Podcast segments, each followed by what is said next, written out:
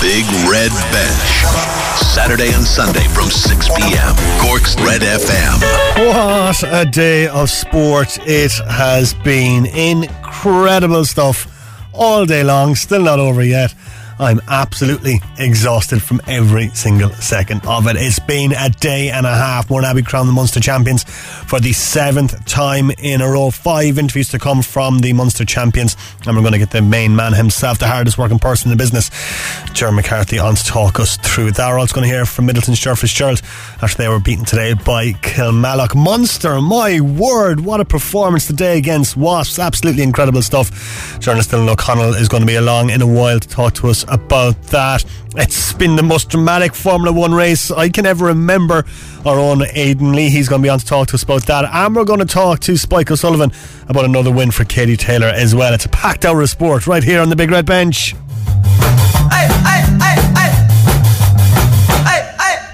I've exhausted myself just doing the intro. Rory here with you until 7 p.m. And as always, if you would like to get in touch, text 0868 Tweet us as well at Big Red Bench if you'd like to get in touch with the show. Going to wrap up all today's action. First off, before we get cracking with uh, the Mourneabbey interviews, and there's five of them to get through, and Jerry McCarthy coming up in just a couple of minutes. But Mourneabbey the Munster champions for the seventh time in a row. The Cork side have beaten Aherlow in the Ladies Football Munster Club Championship final today. Finished Mourneabbey 4 10, Aherlow 9 points. Midleton beaten in the Munster AIB Club Hurling Championship final 19 points to 1 9 by Kilmallock of Limerick. And uh, Kilmallock now face Ballygunner in the final after they beat Loughmore Castleiney to 11 to 12 points. Munster have beaten 14 man was 35 points to 14 in their opening Champions Cup game. Keith Earls, Patrick Campbell, Andrew Conway, Scott Buckley with the tries of the visitors in Coventry as they secured a bonus point in what was a tremendous afternoon for the Reds over in Coventry. Earlier on, Connacht beating Stade Francais 36 points to 9 a bonus point win there as well. Crystal Palace 2 1 up on Everton in the Premier League, 73 minutes on the clock there. Crystal Palace had gone 2 0 up. However, Everton have pulled a goal back uh, through Rondon, so they are now trailed by a goal. It's uh, 74 minutes on the clock there. Full time reports to come from the earlier kickoffs in Leicester. A big win today over Newcastle. Nikesh Ragani. It finished Leicester City 4, Newcastle United nil. Newcastle had their moments in this game and started the brighter with Callum Wilson looking lively, but it was Leicester who got the breakthrough from a Youri Tielemans penalty after James Maddison was brought down in the area. After the break, Patson Daka doubled their lead with a close range effort before Daka turned provider for the next two. Tielemans' second of the game looked to have sealed all three points, and then James Maddison made absolutely sure in the closing stages. A much needed win for Leicester after just one one in six before this. Newcastle remain in the drop zone, although there were some positives to be taken from their intent, at least today. It finished Leicester 4, Newcastle nil. Scores between Burnley and West Ham today. Pete Smith. Burnley nil, West Ham nil with the home team poor creatively, but once again solid defensively. Corners and set plays provided Burnley with their most realistic route to goal. West Ham were certainly more inventive with Declan Rice outstanding and prompting in, in midfield. And when they did fashion on target efforts, they found Burnley keeper Nick Pope in top form, having made quality saves in either half, keeping out goal-bound headers from Diop and Ben Benrahma, and a late driven effort from Bowen. Burnley nil, West Ham nil. Manchester United, meanwhile, have returned a number of positive COVID 19 lateral flow test. Players and staff affected were sent home from training today. The Premier League has been informed of the situation. The next game is against Brentford in just two days. Tomorrow's championship game between Sheffield United and QPR has been postponed due to a number of cases at the London club. They say they have insufficient numbers to carry out the fixture after several positive test results among players and staff. Celtic beat Motherwell 1 0 at Celtic Park in the Scottish Premiership today. Earlier on, the leaders Rangers beat Hearts 2 0 away from home. They're four points clear at the top of the table. Uh, motorsport, my word. What? A, I still can't quite process what I witnessed in those last five minutes. Uh, Max Verstappen crowned the champion after a dramatic Abu Dhabi Grand Prix, after a dramatic final lap, a final lap sprint finish. Uh, between himself and Lewis Hamilton, overtaking Hamilton, who had been leading. He was 12 seconds ahead. Safety car came in. Race director said that the back markers could overtake just just seconds before the safety car pulled in that allowed Verstappen to get right on the gearbox of Hamilton, and with Verstappen on newer tyres, it was brilliant. It was some of the best drama I've ever seen, and uh, I'm looking forward to watching it again later when I get home. So we'll talk to uh, the Big Red Bench's own Aidan Leahy, our resident F1 expert, about that in just a bit. And Fionnuala McCormack came ninth, best of the Irish in the senior women's 8,000 metre contest at the European Cross Country Championship in Dublin today. Elsewhere, the Irish men's under 20 securing team silver in the 6,000 metre event, and the under 23 men team got gold in the 8,000 metres. Darragh McElhinney took individual silver. All right, uh, where to start on a day like today? But I think we have to start with Mourneabbey, the Munster champions today for the seventh time in a row, beating Aherlow today. John McCarthy, of course he was, was in Mallow today and caught up with Captain Bríd O'Sullivan. Captain Bríd O'Sullivan, you're freezing cold. it's soaked wet after a fantastic performance. Horrible conditions today, but again, Mourneabbey adapted and got the result. Yeah, like there was a really strong wind there today. We were lucky to have it. Uh, we were with it in the first half when we managed to get a good, you know, few, few scores on the board, and then it was just a case of keeping our lead for the second half. So we knew that we'd be able to um, control the game in the second half if we were able to build up enough of a lead in the first half. So we were just happy to be able to do that. Yeah, Emer Meany was talking about the defence and the midfield and their ability to turn over possession, but the work rate of your forwards, including yourself, off the ball has been hugely impressive. People would have seen that again today. It's obviously a trademark. Yeah, like you know, Laura Fitz got player of the match there. She got three goals, but like you know, her work rate um, was absolutely outstanding today as well as it was with all, all of the forwards. You know, they found it really hard to get the ball out of defence, which is something that we've been working on all year. Um, so we were really happy with that aspect of the perform- performance as well. Looking forward to a Christmas break. Um, a few days anyway. Um, we're playing in the middle of January now again, Yeah. and thank God. So you know, it'd be tough to be training over Christmas, but we're, we're happy to be there as well. Won't be long coming around, but I suppose that momentum that you've gained, you'll probably get a couple of challenge matches or one game if you can get it because it's a big challenge now. But look, you're where you want to be. All Ireland semi final, it's something to look forward to. Yeah, absolutely. Um, you know, anytime that you're still involved at this stage of the year, um, it's a massive bonus. Um, so you know, you just have to take game by game. Um, you know, and we're not going to look um, past the All Ireland semi final. All our focus is on that now for the next couple of weeks. Well, hearty congratulations. Well done. We're delighted for you. Thanks a million. Bríd O'Sullivan there in conversation with Jura after today's impressive win over Aherlow. Going to hear from the boss, Shane O'Neill. Um, Shane Ronayne, hearty congratulations. Munster champions, considering the conditions and considering, you know, the, the hard effort that you put in this year. Are you happy with that performance? Yeah, look, we're delighted. It was it was really hard to play football out there, George, today, and I think um, you know no matter what type of football you were trying to play, it was very very hard. You couldn't even hand pass the ball at times, and look, it was very very hard for either team to play football. So, look, we're we're delighted with the with the performance, the effort they put in, and they really worked hard. They did whatever we've asked them to do all year long, and look, it's it's been a long year, uh, tough year. We have a few weeks off now to the All-Ireland semi-final, and look, um, I'm delighted with them because they, looked a fantastic bunch and all over the field again today. Brought on subs again, they all contributed, so we're look, we're delighted, Joe. Your defence, your forwards always get a lot of press coverage and rightly so, but your defence again today, turnovers, tackling, it's clearly something you've been working on. Yeah, look, I think our defence is fantastic when they put their mind to it. They're, they're brilliant, you know. And uh, we didn't concede a lot today from play, probably too many frees. But on a day like today, you're going to give away frees. So look, we're delighted with the defence. I don't think they had a goal chance. and I think Maven saved to make.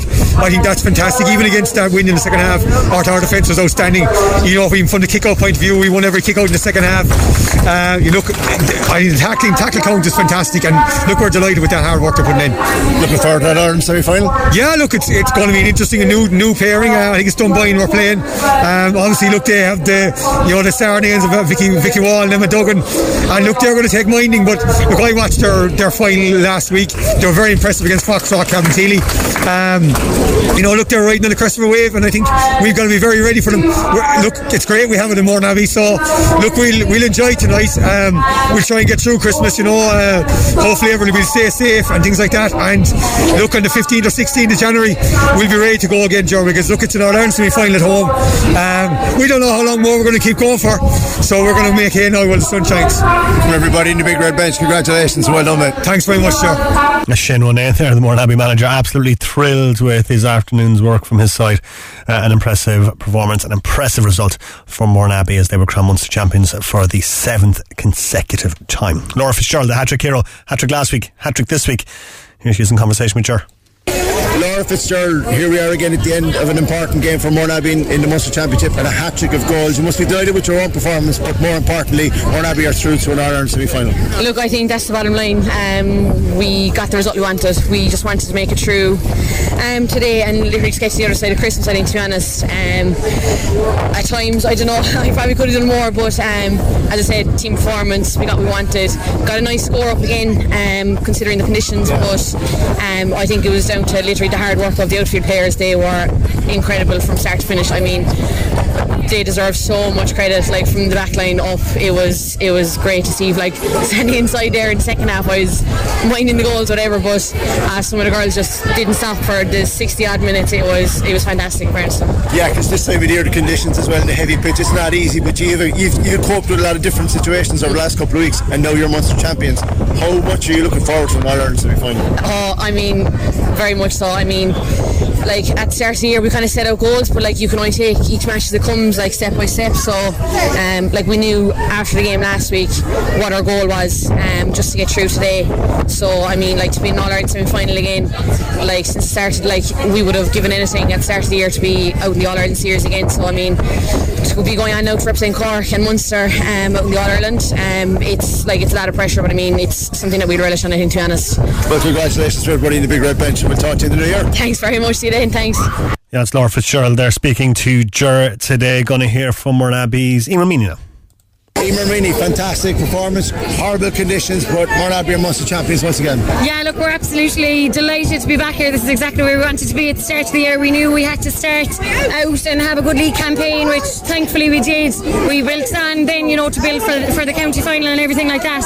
And thankfully things have just gone our way from, from there. And as you said, look, it's absolutely horrendous conditions today, but we dug it out in the end and we were delighted that we made it over the line in the end. You've been doing really well at the back. I spoke to Shane Ronayne about your ability to make turnovers and tackles, and something that's clearly been working on.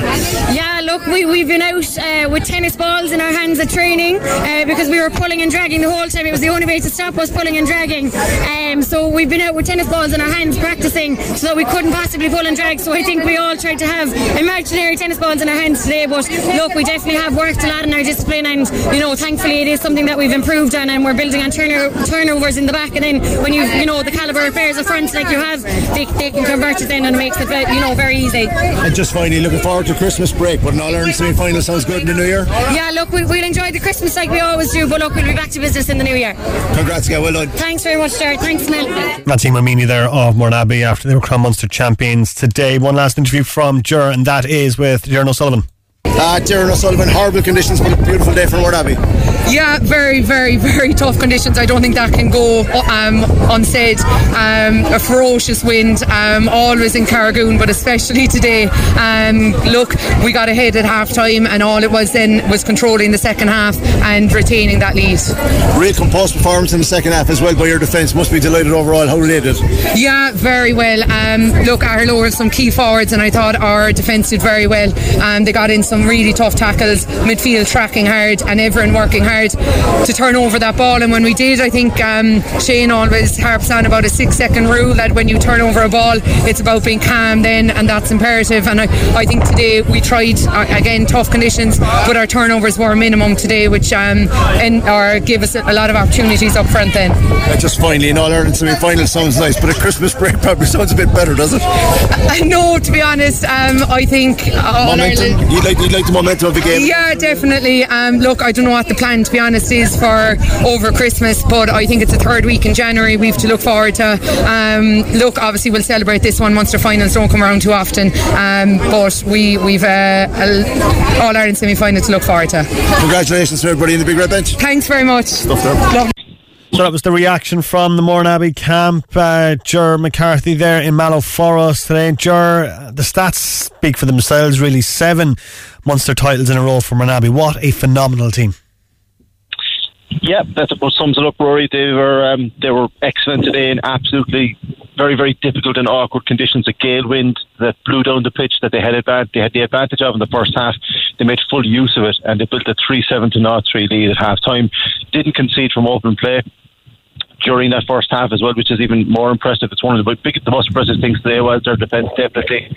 But yeah, they're a machine, and uh, they've been superb. They've been getting better and better since they beat Óg in the county final. They've made their way to a Munster final, and uh, Aherlow can have no complaints with the performance and the result today. Mourneabbey deserving winners. How big a factor was Mourneabbey, I suppose, playing with the wind in the first half, Chair?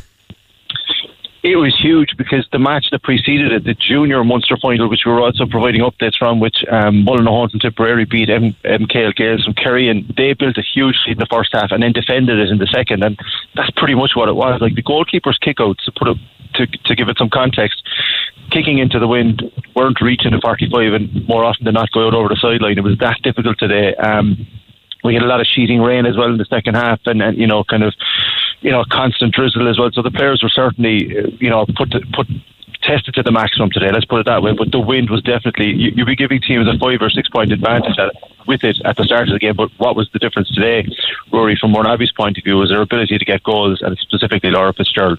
Yeah, she's having a week. A hat trick last week, a hat trick this week. Incredible stuff. Yes, um, the uh, we, I presented her with the Player of the Match award. It wasn't really herself and Doireann O'Sullivan. There was a few other suitors there as well, but just Laura's finishing ability has been absolutely crucial for Mourneabbey. Like she's gotten, it's one thing to get a hat trick in the Munster final, but to get a hat trick in the semi final and final, um, and her all-out work rate, I think, which is something Doireann pointed to as well. Like uh, it's it's that when she doesn't have the ball, she's just as important. Um, with tracking back, and defending, like all those Mourneabbey forwards are. It's a real team effort today, but Laura Fitzgerald has certainly made a name for herself in the provincial championship this year and looking ahead when they do play their All Ireland semi final, whoever that's against in, in the new year, it's in a tight, tricky game that you'll need Laura Fitzgerald to pop up with a goal or two. That can make all the difference. But she's definitely having a fantastic season. Who else stood out today, Ger? Yeah, there was there was some really really good performances. Doireann, obviously, Doireann O'Sullivan once again doing her thing from frees and from uh, winning a lot of frees as well as converting them.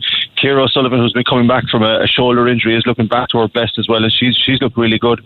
In around the middle as well, Emma Coakley and Neve O'Sullivan were very effective considering the weather. But it, it's that full back line, and I've mentioned them before. They don't get a lot of they don't get a lot of press, but Máire O'Callaghan at centre back and Ashling O'Sullivan, Emer Meany, and Catherine Coakley, they turned over the ball so many times. They would have had Aherlow's forward line, uh, Emma Morrissey in particular, running straight at them. Kieran McCarthy, hurt their centre forward. And each time they did that, they, they were able to get a tackle in. They weren't, they didn't give away too many frees, which is something Shane uh, Shane Ronayne was very happy with. But it's that ability to turn over possession and then quickly turn it into attack. It's something they've been working on again, which we saw a little of in the county final win over Éire Óg, but something that's definitely coming to the fore during the provincial championship. Um, and that that back six to be fair to them, the, the entire back six from Mourneabbey and Maeve O'Sullivan didn't have a save to make I think, which says it all.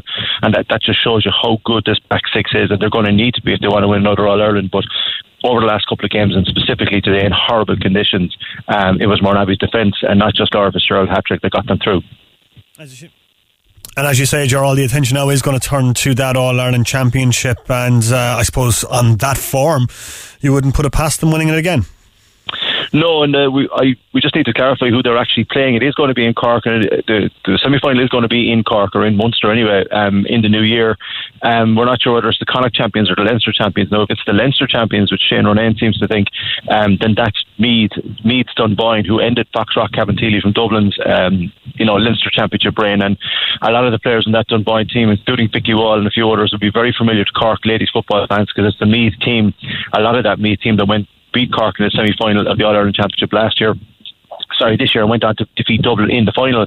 So, but irrespective of who they play, Rory, um, Mourneabbey are focusing in on themselves and what they're doing this year, different to other years when they've gotten to this stages. They're they're bringing on players. Uh, at different stages of the match, like they were able to bring on you know, O'Toole today. They, were, they brought on uh, Deirdre Cronin, Ashley Cronin, a lot of young players that are starting to get a lot of valuable experience in the Munster Championship in tight, really tough games, and that's going to stand to them because, as Shane said in his interview there, look, they don't know how long this is going to go on. But Mourneabbey have been over the last 12 months beginning to introduce a lot of new players. Ellie Jack is another young player. wasn't her day today, but she's a fantastic player. They're starting to bring through the next generation of Mourneabbey players, and if they can do that while they're reaching Munster finals and winning them and reaching All Ireland semi-finals, they're certainly going to be a force for a while yet. All right, Ger Magic stuff. Thanks for talking to us. No bother. We talk to you soon. Well, that was John McCarthy there, host of the Women Sport podcast on Red FM every Thursday at noon, talking about a, a dramatic day and a fantastic win for Mourneabbey today. 4 10 to 9 points is how it finished against Aherlow. We recorded that just before we came on air. Ger text me while I was on to say that. Um, the confirmation of the All Ireland uh, Ladies uh, Football Club semi finals. Will be Munster versus Leinster Connacht versus Ulster, so that'll be Mourneabbey versus Dunboyne of Meath in January, like Shane said in his interview at the uh, top of the show. Into time added on at Selhurst Park, Crystal Palace 2 1 up on Everton. Five minutes to be played, about 30 seconds through the first minute of that. Uh, defeat today for Midleton in the Munster AIB Club Hurling Championship semi final, 19 points to 1 9. Uh, they were beaten by Kilmallock of Limerick today. Kilmallock will now go on to face Ballygunner in the final. Ballygunner defeating Loughmore Castleiney to 11 to 12 points. Going to hear now from uh, Ger Fitzgerald, the Midleton boss, after today's defeat to Kilmallock, speaking to Dennis Hurley. Pointing way to, to year, I suppose it was a, game we never really got going in. Yeah, it goes without saying, disappointed. We uh, we prepared well. We uh, we intended to come down and take the fight to Kilmallock, and we, we didn't really. We never got into the game. Um, it just happened. It didn't happen for us on the day. We don't have any excuse. We don't. We can't say we didn't want. We didn't want it, and we can't say we didn't apply ourselves in the weeks leading up to it or do anything different in terms of um, our preparation for the. Uh, for this match compared to any match in the county championship. So we're, we're extremely disappointed, but we're, we're proud of what we achieved this year yeah. in saying all that and, and, and, the effort and the performances we got out of our fellas. So we wouldn't like this performance to diminish from that, but it is a bit of, a bit yeah. of a disappointment, and we never we never got to the pitch of the game. Yeah, a couple of early wides, I suppose, maybe kind of affected the confidence a bit. And Kilmallock were, were get, getting the scores at the other end, and then six two at the, the, water break, and they pushed on. Yeah, we we we, we the water break. I, I think more more at half time if we got a couple of scores before half time and, and kept it at a more manageable level, it would it would have made our task appear a bit easier. Yeah. And we missed a few chances throughout the game, which in general we've been getting throughout the year, and that makes a little bit of a difference. But you need to be getting all the breaks, and we needed in the second half to be getting uh, to be getting off to a good start, and we didn't. We didn't. We didn't really want us to be going for goals so early. We, we, we maybe we should have took a few more um, shot for a few more points, and, and, when we got the goal in the old scoreline might have been tighter. But overall, you couldn't take away from yeah. Mellock. They were worthy winners three, and we wished them well going forward. And like, like you say, a good year overall, obviously, and this this won't overshadow that the important thing, I suppose, is that lads take whatever lessons there are from this and, and apply them, you know, when they face back into next year. Yeah, I think, look, look we, we, we, we've a young group, and it's saying all that, every year is different. And, and the problem, the, the, thing now for us is we face back into County Championship, which is an extremely, extremely difficult uh, competition to win. There are no guarantees you get out of your group next year, not a mind get into the quarterfinals. So that's a, that's a, that's a difficult thing. So the disappointing thing about today is that we gave ourselves an opportunity and we didn't take the opportunity. But we, we, we couldn't fault the lads for effort or commitment or dedication throughout the year. They were outstanding and we're very proud of them really. And we'll look, we'll, we'll go to here with our, our heads up and our, and our chests out. Unfortunately, we didn't deliver on the day, and you have to at this level. The Big Red Bench on Cork's Red FM. That's Ger Fitzgerald speaking after the defeat to Kilmallock and speaking very, very well in defeat today uh, was the Midleton boss. Uh, Crystal Palace just scored a third goal uh, against Everton. It's uh, Crystal Palace 3, Everton won um, deep into injury time. Everton uh, winning the ball back in the corner flag, uh, tried to take a free kick, didn't uh, go to plan, and it just uh, fell uh, to uh, Crystal Palace player um, Gallagher, uh, who rifled into the top corner from 25 yards. It's an absolutely beautiful, beautiful, beautiful goal. You have to see this one a little bit later on. A stunning strike. And has put Crystal Palace 3 1 up on Everton. All right, uh, as I mentioned at the top of the show, what a day for Munster uh, beating Wasps this afternoon in the Champions Cup um, in a game. I suppose that not many people would have given um, would have given Munster, I suppose, uh, um, much hope of winning that game today. It's been a fantastic performance from them as they won 35 points to 14. The bulk of the Munster squad um, either self isolating or still in Africa because of uh, COVID 19 issues. So, an incredible performance from that. Uh, journalist Dylan O'Connell was on uh, duty for the Irish Independent today on their minute by minute updates, and I got a chance to speak to Dylan uh, about Munster's win just before we came in there. All right, for more on what was an incredible day for Munster, I'm joined with a man who is uh, reporting on it for the Irish Independent today, and that is Mr. Dylan O'Connell. And Dylan, um, not sure many people would have given Munster much of a chance heading over there today, given what had happened over the last two weeks. That is an exceptional result for Munster, and it has to go down as one of their very best. Oh, like Munster are one of the most storied clubs in Irish rugby, and going over there today, everything that could have went wrong went wrong. They they had 34 players quarantining in Ireland. There was 12 quarantining in South Africa. And I don't think people realise as well, the last time Munster won away in England was was three years ago in the, this coming January And okay, Wasps aren't in good form, but it's still away from home with a very depleted squad.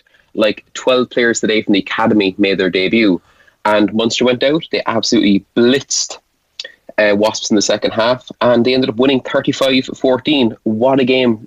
What a game! It was exceptional stuff from the Reds from the start. I mean, there were so many impressive performances today. You had Patrick Campbell, Scott Buckley, Owen O'Connor, Daniel Keke. It was just very, very impressive from Munster, from the, the, the younger battalion, I suppose, of the Reds. Yeah, like I suppose two years ago, if we go back, Scott Buckley was captain in Christians in the Munster Schools Senior Cup. The day he he was scoring a try for Munster away from home. The same with Patrick Campbell. In fact, two years ago, he won the All Ireland minor football title with Cork. And today he scored a brilliant try at the start of the second half uh, for Munster. So it was like a day scripted for the club to make history. Just all the academy players, even the five who started the game, were just impressive from the first whistle. Yeah, certainly was. How big of a factor was the red card for the uh, Wasp captain Brad Shields? It was 27 minutes gone. Um, I saw a lot of, I suppose, comments from, from neutrals and non Munster fans said it might have been a bit of a harsh red card. What was your view on that, and how big a factor was that in Munster's win today? It was a harsh. I suppose it was a harsh red card because Dave Kilcoyne got up straight away. I just carried, like he carried on with the game. It like the momentum shift happened at the end of the first half. Munster were Munster were on Wasps' goal line. They're trying to get the try, and then what? Uh, there was a second. One of the Wasp players was sent to the sin bin, so they started off the second half with 13 players, and that's when they blitzed Wasps at the start of the second half. Like that was the real momentum shift. When it was 15 versus 13 at the start of the second half. Like even if you look at it, when Wasps did get the when Wasps did go down to 14 men, they scored a try five minutes later and and took the lead. So it didn't really have that much of an impact on the game. Exactly, yeah. And I suppose just looking uh, across the pitch as well, Peter O'Mahony had one of his best ever games in a Munster shirt today. There might have been a lot of pressure on him as captain today to lead by example, considering everything that's gone on in South Africa again since those players come home. Um, so he was obviously feeling the pressure, but he went out and turned that pressure into a captain's performance that I suppose uh, ran Scott Buckley very close for man of the match. Like, people often talk about like definitive performance of a player when you look back on their career, like Roy Keane against Netherlands in 2002 with that tackle on Lars Overmars. Today there was Peter O'Mahony in the first two minutes. Wasps broke through Thomas Young, and just as he went to get to the goal line, Peter O'Mahony grabbed the legs, brought him down, ball slipped out of his hands. He couldn't get it over the goal line. It was a fantastic performance. Like just, he just set the tone for the game with that tackle within the first two minutes. Not all good news for Munster today, Dylan. Joey Carbery going off injured, his arm in a sling. Um, he looked solid enough today when he was on the pitch. Um, of course, he's had, a, very tough time with injuries throughout his career. Munster will be hoping that it's not very serious, but that's, I suppose, the one black mark on uh, Munster's card today. Yeah, like today was it was it his sixth game of the season, I think, and like he was really coming into form like he scored the the penalty against the All Blacks to kind of ensure victory last month even today, like mentality wise today, he was an unsung hero of the performance. Wasps got the the try midway, midway through the first half. He then missed a very easy penalty from, from in front of the posts, and a minute later, he then scored a penalty to make amends for it. Like mentality wise, that was huge for Munster. So him getting injured will be a psychological blow for the blow for them, mm. and like it really is the only black mark on a brilliant performance. As I mentioned at the start, not many people would have given Munster a chance of winning today. They have done that. What does this do for Munster in terms of the rest of the season and the boost that's going to give them?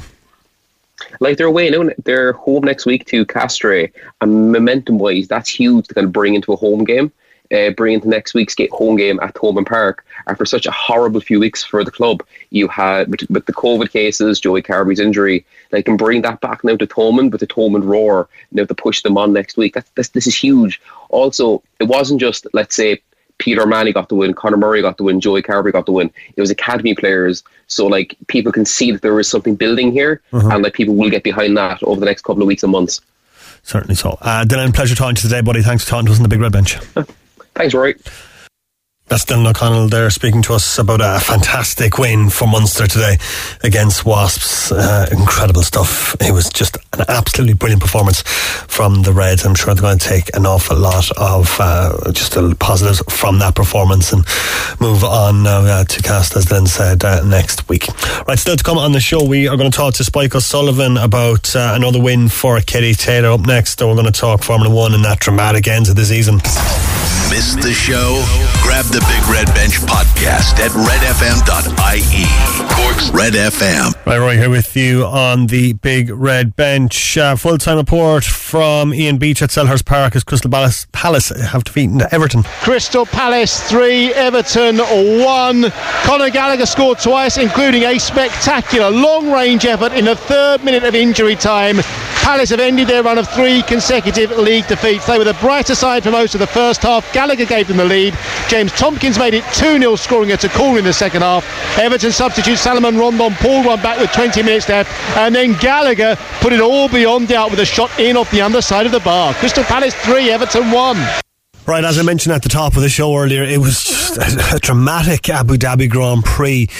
Uh, Max Verstappen winning, overtaking Lewis Hamilton on what was the most incredible, bizarre, dramatic, heart in your mouth laps of Formula One I've ever seen in my entire life. The Big Red Bench's own Aidan Leahy is our resident F1 guru, and he joins us on the line now. And Aidan, I've never seen anything like that before.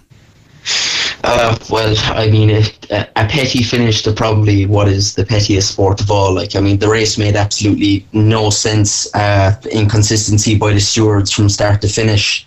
And uh, now everyone's just waiting for um, the Drive to Survive to come out on Netflix, basically. Talk us through not just the last lap, but what had happened previously because the safety car came on, and when the safety car comes on, this changes the race because Lewis Hamilton is well out in front at this point. He's cruising to the title. Safety car comes out, slows everything up. Uh, what happens after that? Well, uh, well, I suppose from from the start, like there was inconsistency by the stewards because in the very first lap, uh, Max Verstappen, who was actually on pole position, got off the line really slowly. He was on soft tyres, and uh, Hamilton was on mediums. Everyone was expecting Verstappen to race into the lead.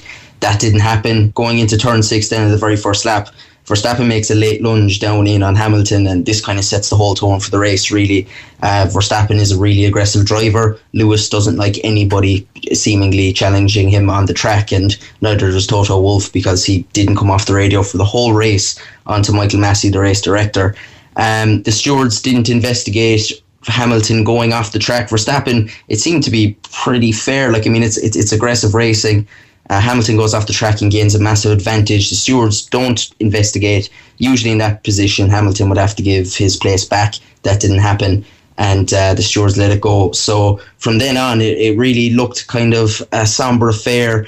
And I suppose until uh, Checo, Sergio Perez, Max Verstappen's teammate, uh, that you know it, he brought Max Verstappen right back into the race because around lap 21 he had a massive battle with Verstappen. Perez inherited the lead because of pit stops, so Max Verstappen went into the pits and so did Hamilton. So Perez stayed out. He then holds up Verstappen or holds up Hamilton and brings Verstappen right back into it. However, then that didn't really last long either. Hamilton again, the Mercedes just had had the pace of Red Bull. Like you know, there he stormed into the lead again, about five or six seconds. Then there's a virtual safety car. So this is like the first of the, the safety car uh, debacles. Mm. When there's a safety car, um, so you have a safety car and a virtual safety car. A virtual safety car realistically just brings in like a speed limit on the track.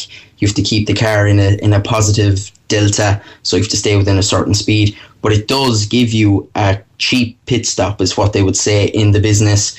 Basically, because everyone on the track is going slower. Usually, I think the time today was about 23 seconds for a pit stop. It brought it back down to maybe 15 or 16 seconds. So Verstappen goes in, he pits, and Hamilton stays out. Now, ultimately, this decision by Mercedes to leave Hamilton out on the old hard tyres, well, proved to be the deciding factor yeah. if it was that simple, but it wasn't that simple because then, with about five or six laps to go, Nicholas Latifi in the Williams goes into the wall, and then we have a full safety car, and this is just mayhem. Then the, it, it all ensues from then. There's a handful of laps, the clock is ticking You have to get a recovery vehicle out on track to take the car off the track, clear the track, and then usually under normal protocol, what would happen is back markers. So cars who have been lapped by the, the leaders, which was I think uh, I don't even know who was left out there at that stage. Sainz and uh, Hamilton and, and and Verstappen. Um, they would have to be left through. Now this was getting really close. It was it was the second last lap, and they let I think five or six cars through. Now actually I forgot. Uh, the, uh, like I said, cheap pit stops with a safety car. Verstappen pits for soft tires, brand new soft tires, and Hamilton is still out on the old uh, hard tires, which he stayed out on under the virtual safety car. So this is like uh, 20 laps later almost. Uh, so Verstappen now brand new set of soft tires. This is this is the chance for Verstappen. But was it was were they going to get uh, the green flag in time? Was this race going to finish under the safety car? And was the championship going to be decided behind the safety car? F1 decided that that wasn't going to happen. They didn't want to do that and they waved through about five or six cars, which is, I mean, it's totally against rules what they did. Like, I mean, that's why it's probably going to end up in a, a massive legal battle by, by Mercedes. They give the green flag on the very last lap. Verstappen straight away attacks Hamilton, uh, goes for him from, from turn one. I think it's about, I think it might be turn six again, the famous turn six from the first lap, that he gets past Hamilton and um, Hamilton almost gets past him again, but I think the tires were was what mm. uh, decided in the end. for Verstappen's tires, brand new set of soft tires, he breezed on through and took a race win, which will probably be the most. Uh, one, it's one of the most historic, definitely the most controversial win in, in modern history of F1 anyway. Yeah, it was one of the most traumatic things I've ever seen um, in my many years of watching the sport. But just to go back to um, the back markers who are allowed to unlap themselves, you said this is unusual, um, and that's probably going to be what a lot of this is going to focus on afterwards. Is that those four or five cars were allowed to unlap themselves, allowing Verstappen right up onto the gearbox of Hamilton to allow that one lap shootout. Pretty much, I think. Like it was, it was like the the the race directors just decided let's get rid of the backmarkers who are actually influential in the race. Who cares about the other backmarkers? Which uh, was at that stage, I'd say possibly uh, one of the Aston Martins were way, way back. It wouldn't have, it would have taken too long for those cars to get up and around and catch up again. Like the race would have been over effectively. The race would have finished behind the safety car at that stage. So it was, it was as if they decided, okay, we let as many through as we can up to lap, up to the end of lap 57 and uh, whoever's through by then is through, and whoever isn't isn't. But I mean, that's not really the laws of F1. Like you know, it's not protocol. It totally floats the protocol. But again, like I said, I mean, the FIA, the FIA are the most inconsistent governing body, and I mean, we've seen a lot of inconsistent governing bodies of sports in our time in Ireland, especially. But this crowd, like, just they are so inconsistent, and this race epitomizes all of what the FIA are about, if you ask me. Mm. It, it, rules to suit themselves as they go along, to suit the teams. You know, I mean, like uh, to be honest with you, like Mercedes, like there's no way they were allowed to speak to the race director the way they were speaking to them through the whole race. Anyway, uh, Toto Wolff on on the on the blower to to Michael Masi, the race director, when. Uh, when it was Giovinazzi's car that, that forced the virtual safety car, pleading with him for there not to be a full safety car when it was a matter of safety for marshals to go out there and recover the car. Like, I mean, that's it's wrong. It's wrong from him. So, I mean, they're all wrong, really. Nobody is totally in the right here. Nobody's an angel mm. at the end of the day. There was obviously a lot of pressure that Christian Horner, the Red Bull chief, had put on the, the race director, Michael Masi, at, at the end, uh, right up to the last lap when that decision was made to allow the back markers to pass. Yeah, I, I, suppose that's that's kind of half the battle, really. I, suppose it once he had, he had seen that, that Toto Wolff was doing this, he felt entitled to do the same thing, and that's kind of where it all stems from. You know, if if, if people are going to start, you know, breaking with regulations halfway through the race, then then everyone else is going to decide that they they are able to do the same mm. thing.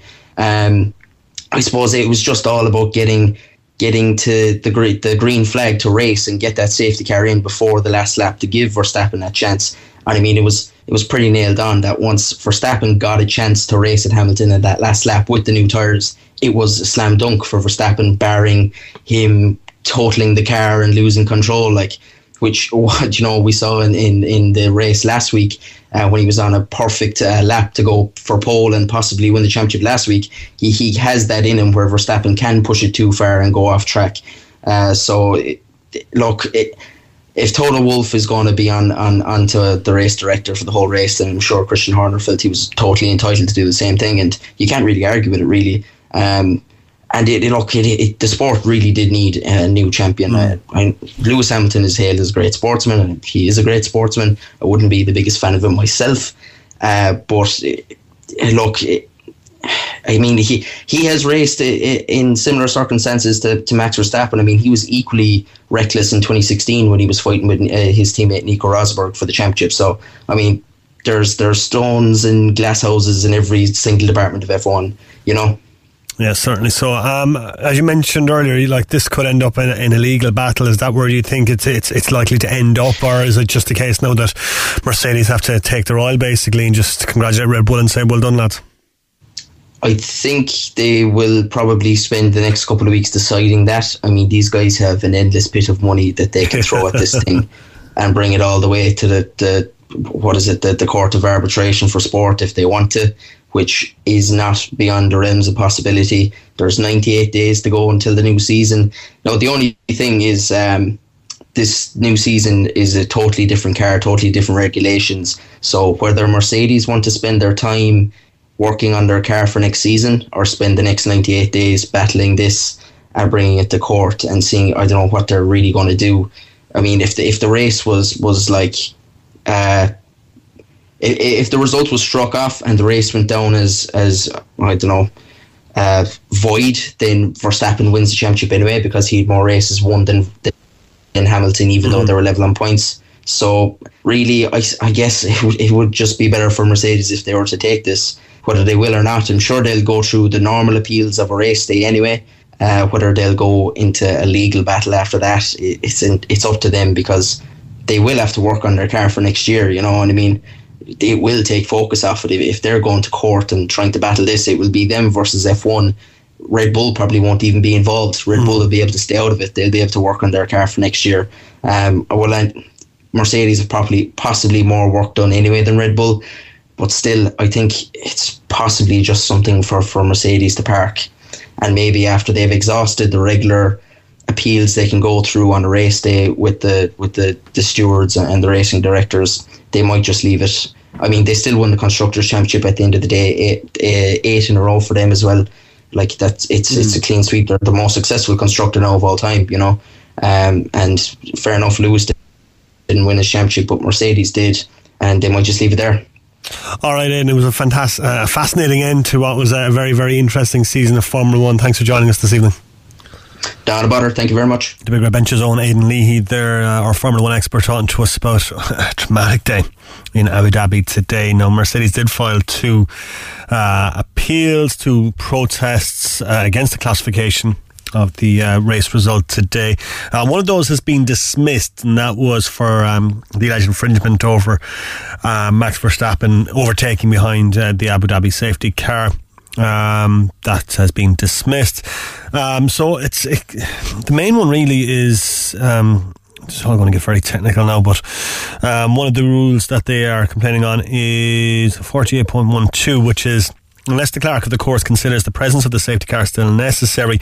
Once the last lapped car has passed the leader, the safety car returned to the pits at the end of the following lap. So basically, Mercedes' argument is that all the cars should be allowed to overtake the safety car, or none of the cars should have been allowed to uh, overtake the safety car, not some of them, which is what happened, which is what allowed uh, Verstappen to get right behind Hamilton for that final lap. So, going to be uh, an interesting um, result on that one. So, I'm not sure when that result is expected, but well, keep an eye on that. Uh, meantime, I'm just going to hear briefly from Max and Lewis speaking uh, after uh, today's uh, dramatic events. It's insane. I mean, I don't know what to say.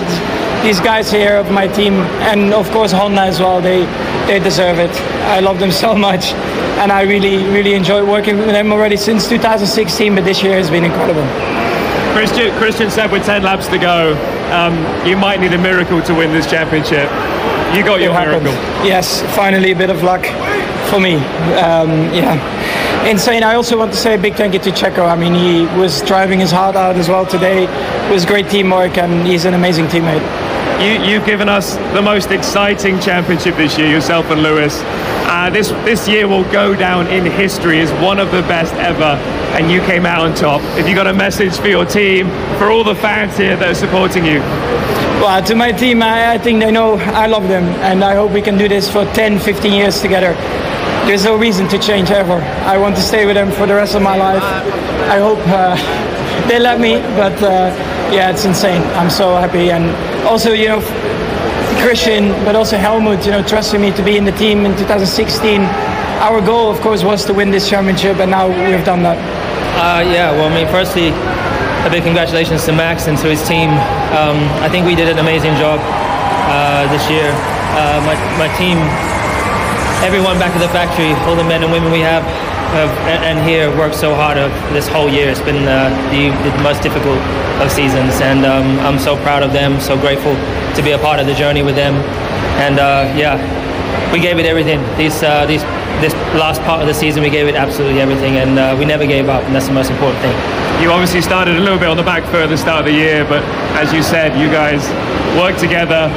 Very strong end to the season. Um, didn't quite go your way, but I think we've seen best Lewis Hamilton I've ever seen, um, and you seem very confident in your ability to come back next year and fight for that crown again. Uh, yeah, of course. I've been feeling good, uh, great in the car this this past um, uh, couple of months, particularly at the end. Um, if, I, I'm honest, you know, we were still in the pandemic, and I just really wish everyone to stay safe and have a good Christmas with all their families, and and uh, yeah, we'll see about next year. Classy stuff from Lewis Hamilton there when you consider how annoyed and frustrated and angry he must have been at the uh, the end of that race. Um, but yeah, Max Verstappen, as things stand, and I think it's going to be the way anyway, is the world champion, and that was one of the most dramatic pieces of sport I have seen in a very, very, very long time. All right, uh, going to switch our attention now to boxing and uh, Katie Taylor in uh, decent form last night, uh, continuing her uh, unbeaten run as a professional, and uh, a good performance from her last night, defeating Kazakh fighter Firuza Sharapova in Liverpool last night. Twenty wins now, no defeats in her professional career. Unanimous points decision, not exactly vintage. Katie Taylor got the job done. Um, our own um, boxing pro, Spike O'Sullivan, uh, joined me just before we came on air to talk about a fantastic win for Katie and what might be next. Okay, for more on Katie Taylor's win last night, as uh, she remains undefeated, joined uh, by our good buddy Spike O'Sullivan to talk about the fight. Spike, not a vintage Katie Taylor performance, but she got the job done. She got the job done. She got done what she needed to get to do. Like she was to win the fight, and I think it was a bit hard to get up for her. She was a couple of levels above uh, Sharapova, you know. So um, I think motivation wasn't maybe there for that particular fight. You know, Sure, yeah. I think she just done done what she needed to do. Yeah, exactly. Yeah, Sharapova, as you mentioned, a couple levels below, and I suppose that showed in the later rounds when Sharapova was just more interested, I suppose, holding on to Taylor and smothering her work than trying to fight her. Yeah, definitely. Um, I think from the very outset, it was kind of apparent that she was never kind of going to be in the fight. I didn't think, and uh, she was tough though, and uh, she stuck in there and tried her best. But uh, you know, as I say, Katie Taylor was just uh, too good for her. You know. Um, as always with the case with Katie Taylor as well, it's, her conditioning is phenomenal. I mean, like she goes through the, these ten round fights and just looks very, very fresh at the end of it. And it was again the case last night. She does. I think uh, at times the fight was a bit scrappy last night um, as well. I think you know the if they adjusted it from two minute rounds to the three minute rounds, you know the uh, world champ- championship men's fights are ten or twelve by three minute rounds. I think uh, they should make maybe make the women's ones uh, three minutes long as well. They're ten by two minute rounds. I think they should make it maybe ten by three minute rounds. I think uh, the rounds would be less less rushed and they, they have the opportunity to show more skills and rather than just trying to get everything done in, in, in within two minutes. You know. Yeah, exactly. It's yeah. better. Sorry, go on. Yeah, you know, there's bigger challenges um, lay ahead for uh, Katie. I think uh, next she might fight uh, Amanda Serrano, uh, maybe in New York. I think that'll be uh, a better fight. And I think uh, Serrano's a far superior opponent, but I think uh, we'll see the best of Katie against uh, an opponent like her. Yeah, Serrano, seven weight world champion. Eddie Hearn said it would be the biggest female fight possible if he could make it. As you said, it would be a huge box office fight uh, across the globe, and it looks like that might happen in the new year. So that would be a, an incredible fight if it does happen. Hopefully, I think it might. Uh, there'll be a lot of money involved, and I, I think it makes sense. But I'd, I'd, as I say, I'd like to see uh, it by 10, 10 by uh, three minute rounds. I think, uh, you know, I, I just think it'll suit them better. So as we finish, I suppose, 2021 Spike and head into 2022, uh, what's on the cards for Spike O'Sullivan, I guess? Um, I just have a little bit of tennis elbow, but I've an issue there. I'm in um, to get it sorted out next Tuesday.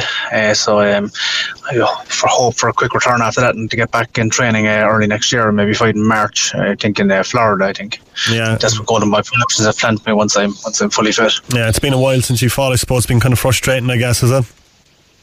Has yeah. Although I've been enjoying it as well, you know, it's a great spending time home with family, and uh, you know, this time I get to relax uh, coming into Christmas, whereas uh, previously I'd been training up and down, back and forth to Dublin, doing training camps prior to Christmas. But this time I'm really looking forward to, uh, you know, knowing that I've no fight ahead in January or December. So uh, look forward to this Christmas a lot. Running the roads after Christmas won't be fun, though. I'd say. running off a bit of pudding, like and that. Yeah, uh, I'm trying to keep reasonably fit, and uh, so I don't have too much work to do to get back in shape. You know, I'm con- consistently in the gym, um, training with Coach Dave O'Connell doing strength uh, twice a week in the gym, and I'm doing a lot of cardio outside of that as well. Um, finally, and just away from boxing um, completely, um, a good news story today for those who had missed this. Spike's snowman was stolen from outside his house earlier on in the week. However, in the last half an hour, hour, it's been returned to you. The last twenty minutes, I said. Yeah, I just uh, just got returned there. I took the call to yourself. Uh, we did the call over it. Um, yeah, delighted. The kids are absolutely delighted. You know, they're, my uncle, he's Tommy. He's only five. You know, and he was really missing the snowman. Um, you know, so uh, delighted he came back. Well, he was dropped back. Was it a case of like that person might have seen your social media tweet during the week and there was footage of them taking the snowman that you, you didn't show their face but you gave them a chance to return it? You think that was what did it? That that that kind of that social media post that you put out? Oh, without question, yeah. I mean, like I did have a clip of their face, but I just wouldn't have done it. Like they were young, you know, the people make mistakes and they just give them the chance to, you know, to, you know, put the right wrong. It's just my, my my son, like he was he was upset about it, and I I wanted snowman back for him, but look, I wasn't gonna put their face in social media, and you know, hmm. because. It wouldn't be nice. I say, you know, people would be looking down upon him, maybe, or giving giving them grief. Then, so I just wouldn't kind of go down that road, really. Like, and so was it? You just did you just get a knock on the door? Did you just get a knock on the door, and the snowman was waiting outside? Was it? Pretty much, yeah, yeah. I seen on the camera. The, it was the same person, uh, same jacket, and uh, they put the uh, snow outside the door and ran off. Oh, which is which is fine. That's a, a Christmas miracle. it was good, good, happy ending. Champ, a pleasure as always talking to you. Happy Christmas to you and yours. Back at you, Rory. Thanks very much, and I'll talk to you again soon. Yeah, that was a really good news story there. Uh, Spike's kids getting their snowman back. Uh, fantastic miracles do happen at Christmas. Fantastic stuff and great shot to Spike. Uh, about boxing as well. Uh, but more importantly, his snowman is back. All right, very quickly going to hear briefly from Katie Taylor in a post-fight interview uh, after last night. Uh, she definitely wasn't tougher than I expected. I think everyone else thought it was going to be an easy enough fight, but we were definitely well aware of the challenge. She was obviously a good amateur. She had a good uh, amateur pedigree. We knew that she was technically very good, so we were prepared for a tough fight. It went exactly the way we, we planned, really. Um, she was very scrappy inside. She was holding a lot inside. It was hard to get off, but overall, it's uh, my 20th fight with 20 wins, still undisputed, still un- undefeated, so I can't complain. Prepared for a bit of a war as well. Uh, When she realised it wasn't going her way, we saw elbows. The head came close to clashing as well a few times, but you handled that so well as always. Yeah, I mean, this is professional boxing. This is um, exactly what it's all about. You're, you're going to get things that we were we are prepared to um, for whatever came our way tonight. Um, so I'm just happy to come out with another win. I think it's my, my 15th defence of a world title. So uh, it was uh, another fantastic win. That's ridiculously impressive. How would you sum up the year now? Three fights in the year Tasha Jonas, Jennifer Han, and now Sharapova. How would you sum it looking back? Yes, um, it was a great year, and uh, this obviously prepares us for uh, all the big fights for next year. All the, the, the, the names that we have um, mentioned over the last few months: the Amanda Serranos, uh, Jessica McCaskill's, uh, um, whoever else. Um, so we're we're ready for a big big 2022. Uh, It brings us on to what could be there for 2022. Eddie, she mentioned some names there Amanda Serrano, Jessica McCaskill, Chantelle Cameron, if she gets past Kali Reis. What is the plan for 2022 for Katie Taylor? Because she, you can see she wants to go again straight away, doesn't she? She always wants to fight. The plan 100% is Amanda Serrano at Madison Square Garden. That is the biggest fight in women's boxing. Katie's been wanting that fight for a long time. And you know how difficult it is with these mega fights. She's an undisputed champion. She's boxed two mandatory challenges in the last 12, 13 weeks. They're out of the way. She's, she's taken care of her obligations. It's now time to make a historic fight at Madison Square Garden. That's the fight people want to see. It's the biggest fight of all time in women's boxing. Amanda Serrano fights next weekend. Have discussions begun if Amanda Serrano does come through that fight? Yep, we were, we were at Madison Square Garden a couple of weeks ago. Um, they love the fight. Uh, Jake Paul, most valuable promotions. Those guys love the fight. it's their chance to be involved in history as well. Amanda Serrano fights next week. We wish her the best of luck. They now have the contract. They're reviewing the contract. If she gets through next week, I'm almost certain April you'll see Taylor Serrano at Madison Square Garden. Yeah, it's uh, Eddie, and uh, you heard from Katie Taylor there as well after last night's uh, win for KT20. And oh, that is it from us uh, for the Bench Tonight podcast, available shortly redfm.ie. Enjoy the rest of Sunday, folks. We'll be back next Saturday at 6. Green and Red's up next. The Big Red Bench. Saturday and Sunday from 6 p.m. Cork's Red FM.